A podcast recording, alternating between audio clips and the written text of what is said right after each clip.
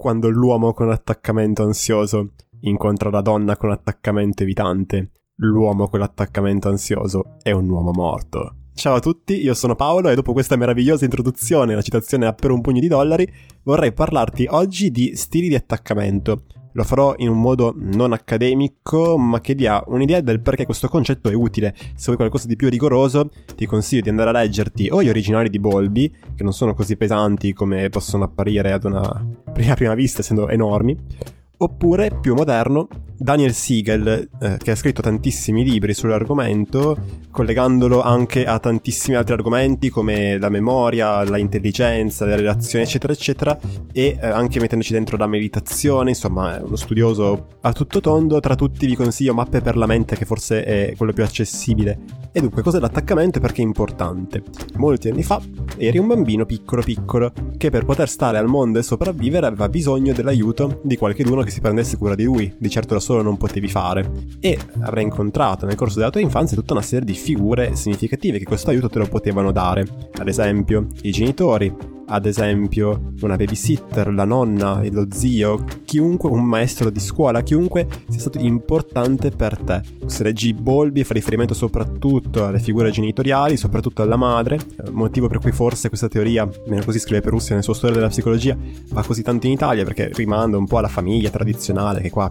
piace, ma in realtà si può fare riferimento a qualunque figura significativa e non solo nell'infanzia ma nel corso di tutta la vita della persona, come andremo a vedere. Insomma, avevi bisogno di questa figura per poter stare al mondo, perché si prendesse cura di te e hai sviluppato delle strategie per tenertela vicina. Strategie che, se tu sei qua adesso e ascolti questo podcast, hanno funzionato. Ce l'hai fatta, sei riuscito a tenere vicino a te in un momento in cui ne avevi bisogno qualcheduno che si prendesse cura di te. Ma nel corso degli anni può essere che queste strategie si siano trasformate in un insieme di aspettative e comportamenti nei confronti degli altri importanti per noi, quindi possono essere un amico intimo, i stessi genitori molti anni dopo, soprattutto però un partner, che sono il motivo per cui magari riesci ad attrarre solo un certo tipo di persone, che magari non ti fa neanche stare così bene, e questa storia sembra sempre un po' ripetersi eh, con pochissime varianti, cambia la persona, ma poi la solfa è sempre la stessa. Eh sì, mi rendo conto che questo discorso va un po' a rinforzare quello stereotipo dello psicologo,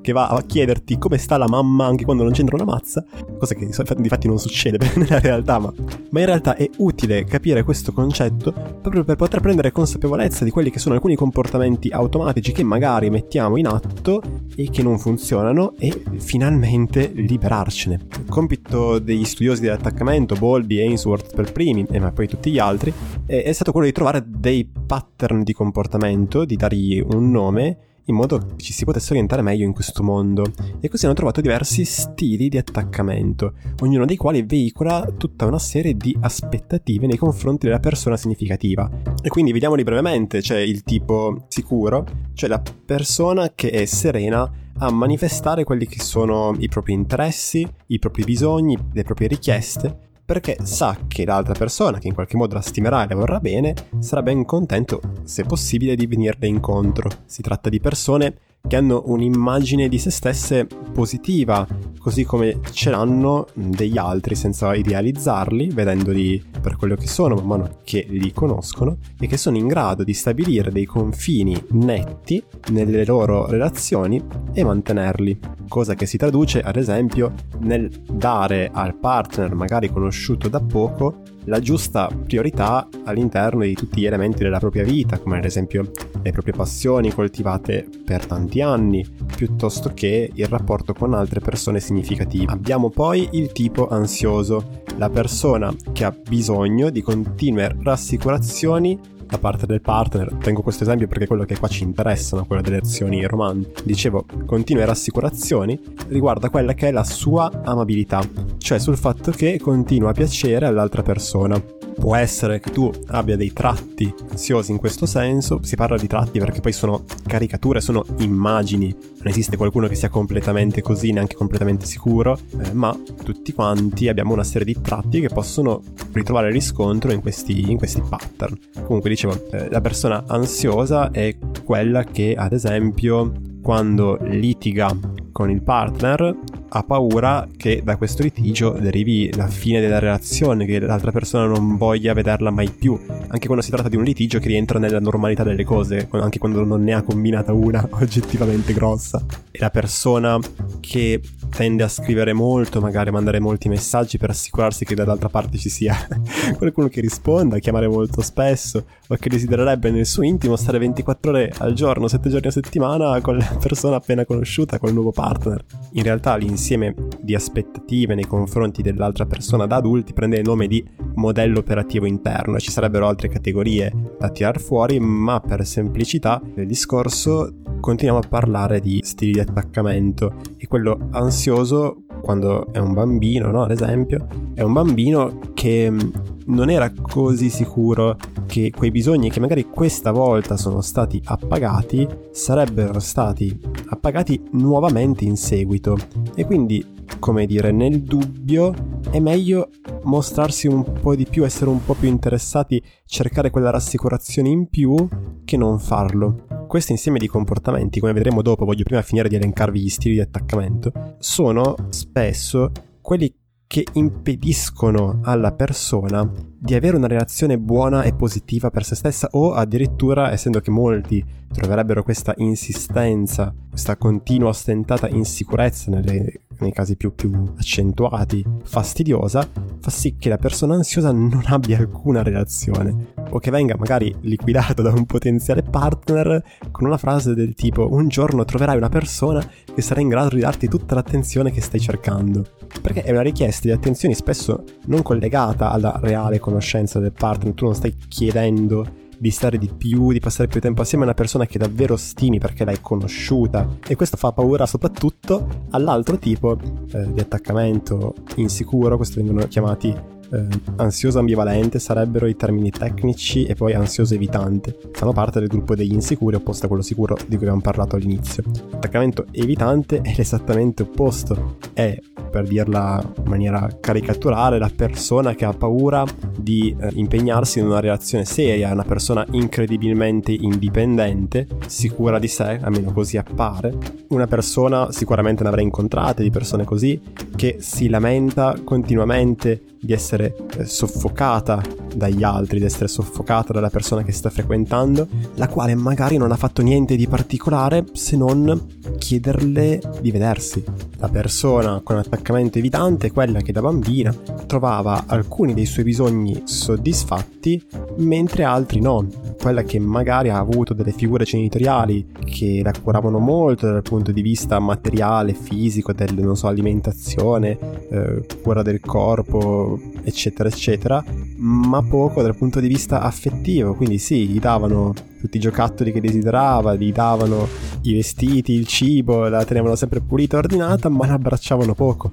E quindi ha deciso che doveva trovare un modo per occuparsi di questi bisogni da sola. Da qui l'importanza data all'indipendenza, al voler stare da soli, al voler essere autosufficienti a tutti i costi. La persona evitante e magari quel ragazzo, quella ragazza che pur non avendone necessità si riempie la giornata di attività lavorative, di studio, di sport per evitare magari di passare più tempo con quella persona che ha conosciuto e che magari le piace anche, ma che comporterebbe inevitabilmente la creazione di un'intimità e quindi lo sbottonarsi anche da un punto di vista emotivo e quindi mostrarsi vulnerabili. Paradossalmente il tipo evitante tende ad avere una vita sessuale relazionale ricca. È spesso quella persona che molti chiamano più o meno impropriamente il narcisista, che non fa riferimento alla persona che ha un disturbo narcisistico di personalità, ma è questa persona piena di sé, estremamente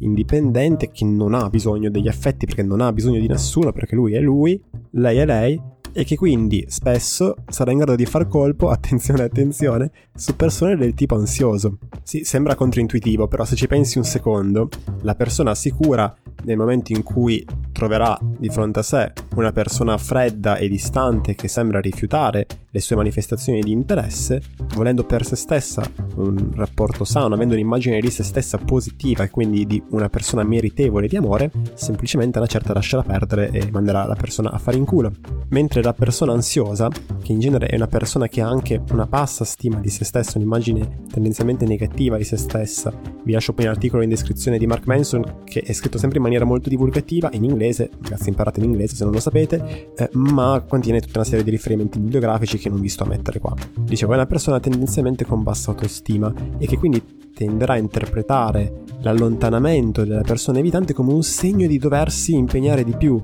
andando poi spesso a creare dei circoli viziosi devastanti dal punto di vista emotivo. Perché, come puoi immaginare, più questo cerca di avvicinare la persona che si allontana, più questa si allontana, più quella si allontana, più questo cerca di avvicinarla. E questo, questa follia può andare avanti per tantissimo tempo. L'errore dell'ansioso sarà quello di interpretare tutto il dramma emotivo che verrà fuori da questo continuo tentativo di braccare il partner che fugge come segno di profondità del rapporto che c'è tra i due. Non è, ahimè, questa la profondità, che è invece conoscere una persona a fondo, arrivare a capire quali sono i motivi per cui questa persona la si stima e decidere consapevolmente volontariamente di creare una relazione con questa persona sulla base di un qualche cosa di reale, non sulla fantasia idolatra di una persona che ha paura di stare da sola. E poi per concludere questa parte vi è l'attaccamento disorganizzato, rarissimo. Persone che durante l'infanzia hanno subito magari degli abusi, insomma delle situazioni non piacevoli, che tendono nei rapporti poi da adulti a perseguire contemporaneamente due obiettivi che sono opposti, quello dell'intimità e quello dell'indipendenza in maniera totale estrema. Insomma, è inutile dire che una persona che ha subito gravi esperienze sulle quali non ha mai lavorato, probabilmente non è il partner adatto a te. Questi erano gli stili dell'attaccamento e mi rendo conto che parlando di tratti di personalità, insomma, si fanno delle caricature, sono delle semplificazioni della realtà, nessuno è completamente ansioso, completamente evitante e così via, però esistono persone che sono tendenzialmente magari sicure e che poi sono anche un po' ansiose, un po' evitanti e sono tratti che magari vengono fuori in momenti di stress o momenti più difficili per la persona. Avere a disposizione questa modalità di lettura delle relazioni, del modo di rapportarsi agli altri, non è utile solamente per imparare a riconoscere quelli che sono dei comportamenti che magari non ci vanno bene negli altri e a dargli una sorta di spiegazione, ma piuttosto per imparare a notare quelle che sono le nostre aspettative nei confronti di un'altra persona, del suo comportamento all'interno di una relazione. Ciò che infatti era utile, è stato utile nell'infanzia, magari in un momento in cui si era ancora piccoli e vulnerabili e stare da soli avrebbe significato con ogni probabilità il disastro. Questo insieme di comportamenti messi in atto per rispondere a delle aspettative che si, era, che si era imparato a riconoscere e che ci ha garantito la sopravvivenza perché siamo qua in questo momento, potrebbe non essere utile ora laddove le persone con cui ci rapportiamo non sono più quelle persone che si sono prese cura di noi in momenti passati, ma persone nuove, persone diverse. O meglio, ci sono da fuori persone che forse sono in grado di andare a rispondere proprio a quei bisogni che ci sono stati negati da piccoli, nel caso questa fosse l'azione in cui ci siamo trovati in passato,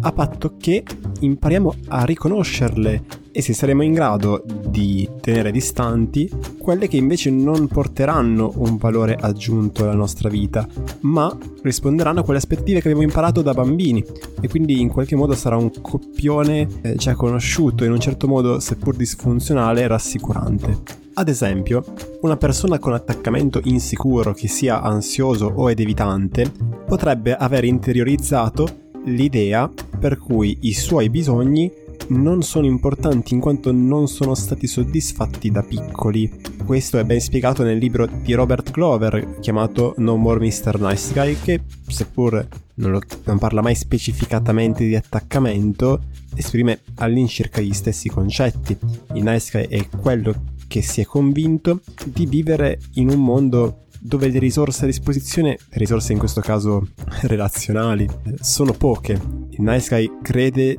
di vivere in una sorta di eh, bidonville relazionale dove è difficile ottenere la dose di amore giornaliera necessaria a sopravvivere. Questo tipo di persona crede quindi che sia necessario accontentarsi di ciò che arriva un po' delle briciole che riesce a trovare. E quindi dà per scontato che i suoi bisogni non possano essere soddisfatti, lo considera normale e reagisce a modo proprio a questa idea. La persona con attaccamento ansioso, per esempio, tenderà a cercare continuamente rassicurazioni sulla propria amabilità da, pa- da parte del partner, una strategia che avrà con ogni probabilità l'effetto di allontanarlo anziché avvicinarlo. Questo perché anche la persona più paziente dopo un po' dirà basta, oppure in maniera più drammatica perderà un sacco di tempo a cercare di ottenere l'attenzione di qualcheduno che non è disponibile fin dal principio, che magari gliel'ha anche detto,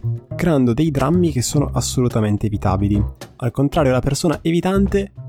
eviterà di esprimere quelli che sono i propri bisogni. entrambi fanno altro rispetto al dire chiaramente al proprio partner ciò che desiderano, nella speranza che questi in qualche modo possa accontentarli e che sia interessato a farlo. Entrambi pensano che questa linearità non sia possibile e quindi fanno cose alternative. L'ansioso ha paura che esprimendosi in maniera diretta, mostrandosi per ciò che è, cioè come persona umana, dotata di bisogni, preferenze, desideri e così via, verrà abbandonato. L'evitante invece pensa che non ne valga neanche la pena perché sa già che non verrà accontentato, quindi perché provarci. La buona notizia in tutto questo è che è possibile rompere i circoli viziosi, innanzitutto smettendo di considerare come tollerabili dei comportamenti che non lo sono. Eh, la tendenza dell'insicuro di entrambi i tipi è quello di accettare comportamenti che rinforzano e ripetono quelle aspettative che, imp- si è imparato da piccoli. È importante riconoscere quando questo avviene e smetterla e ancora più importante, avere relazioni che siano sentimentali o amicali, ma cosa importante è strette, che durino, con persone che rispondono in qualche modo all'identikit della persona sicura, in modo che si possano creare delle nuove aspettative positive e maggiormente adattive. La persona insicura, infatti, tende a scartare a priori il tipo sicuro quando lo incontra. L'ansioso perché non gli dà il dramma emotivo no, di fuga, inseguimento e così via, no? a cui lui è abituato e che quindi crede essere l'unica realtà possibile e segno che le cose stanno andando in, in, qualche direzione, una persona che tende a confondere il dramma emotivo con la profondità della relazione, e questo l'abbiamo già detto. Mentre per l'evitante è un po' il discorso opposto, è il sicuro ad escludere l'evitante, e lo fa per un ben consolidato amor proprio. E quindi in conclusione a questo episodio eh, vorrei fare una sorta di eh, piccolo identikit della persona sicura. Vediamo se può essere d'aiuto. La persona sicura è quella persona che non sparisce quando tu combini un casino, che si tratti di farle un torto o di dire o di fare la cosa sbagliata o per il fatto che la stai cercando molto spesso, ad esempio, o meno spesso, ma in tutte queste occasioni, così come in tante altre, sarà disposta a parlarne e, prendendo l'ultimo esempio fatto, a dirti guarda che mi stai cercando troppo, non c'è bisogno che tu lo faccia o mi piacerebbe che tu lo facessi di meno. La persona sicura ha dei confini che stabilisce in maniera netta e sui quali non è disposta a compromettersi se non per una buona causa. Questo non per svalutarti, non per minare il tuo valore, ma proprio perché sa di avere lei stessa delle necessità, dei bisogni, dei desideri che sono importanti per il suo benessere e che quindi deve soddisfare in qualche modo. Sa che la relazione, di qualunque relazione si tratti, ha un peso specifico all'interno dell'equilibrio della sua vita. La persona sicura non è perfetta, farà degli errori non conoscendoti nel momento in cui vorrà relazionarsi con te, ma si assumerà la responsabilità di quegli errori. Sarà in grado, se interessata, di comportarsi in maniera differente in modo da non commetterli più. La persona sicura è relativamente affidabile, nel senso che le sue azioni sono in qualche modo prevedibili, proprio perché corrispondono a quello che dice di voler fare. La persona sicura è quella che non ha una sorta di secondo fine in mente quando fa quello che fa o dice quello che dice. Non sta cercando di tenerti forzatamente vicino a lei, proprio perché non ha paura, o meglio, magari ce l'ha, ma non in maniera estrema, di rimanere da sola. Sa che difficilmente potrebbe trarre giovamento dalla compagnia di una persona che naturalmente non prova interesse per lei e sa di non poter piacere a tutti e che va bene così. La persona sicura ha, come già detto, bisogni e desideri, ma te li esprimerà chiaramente proprio perché può gestire benissimo un tuo rifiuto. Insomma, detto in parole povere, la persona sicura è una persona che odia i drammi, che quando desidera qualcosa, vuole dire qualcosa, lo fa, senza tanti se, senza tanti ma, senza particolari paure delle conseguenze. Circondarsi di persone sicure e quindi un modo, il modo privilegiato per imparare a crearsi delle aspettative più realistiche, maggiormente adattive, che ci permettono di essere felici nelle nostre relazioni. Uno dei modi in realtà perché un altro è quello di imparare a non mettere le relazioni sentimentali al primo posto, ma imparare a soddisfare se stessi, le proprie ambizioni, seguire le proprie passioni, crearsi una vita che sia gratificante con o senza un partner, una vita in cui invitare un partner. Ma di questo parleremo in un altro episodio. Bene ragazzi, questa era la puntata di oggi, spero che vi sia piaciuta, nel caso potete condividerla, potete farlo sui social, facilmente da Spotify sulle storie di Instagram. Per maggiori contenuti, per saperne di più sulla mia attività da psicologo, vi invito a visitare il sito paoloperez.it. Noi ci risentiamo alla prossima puntata, buon proseguimento e ciao!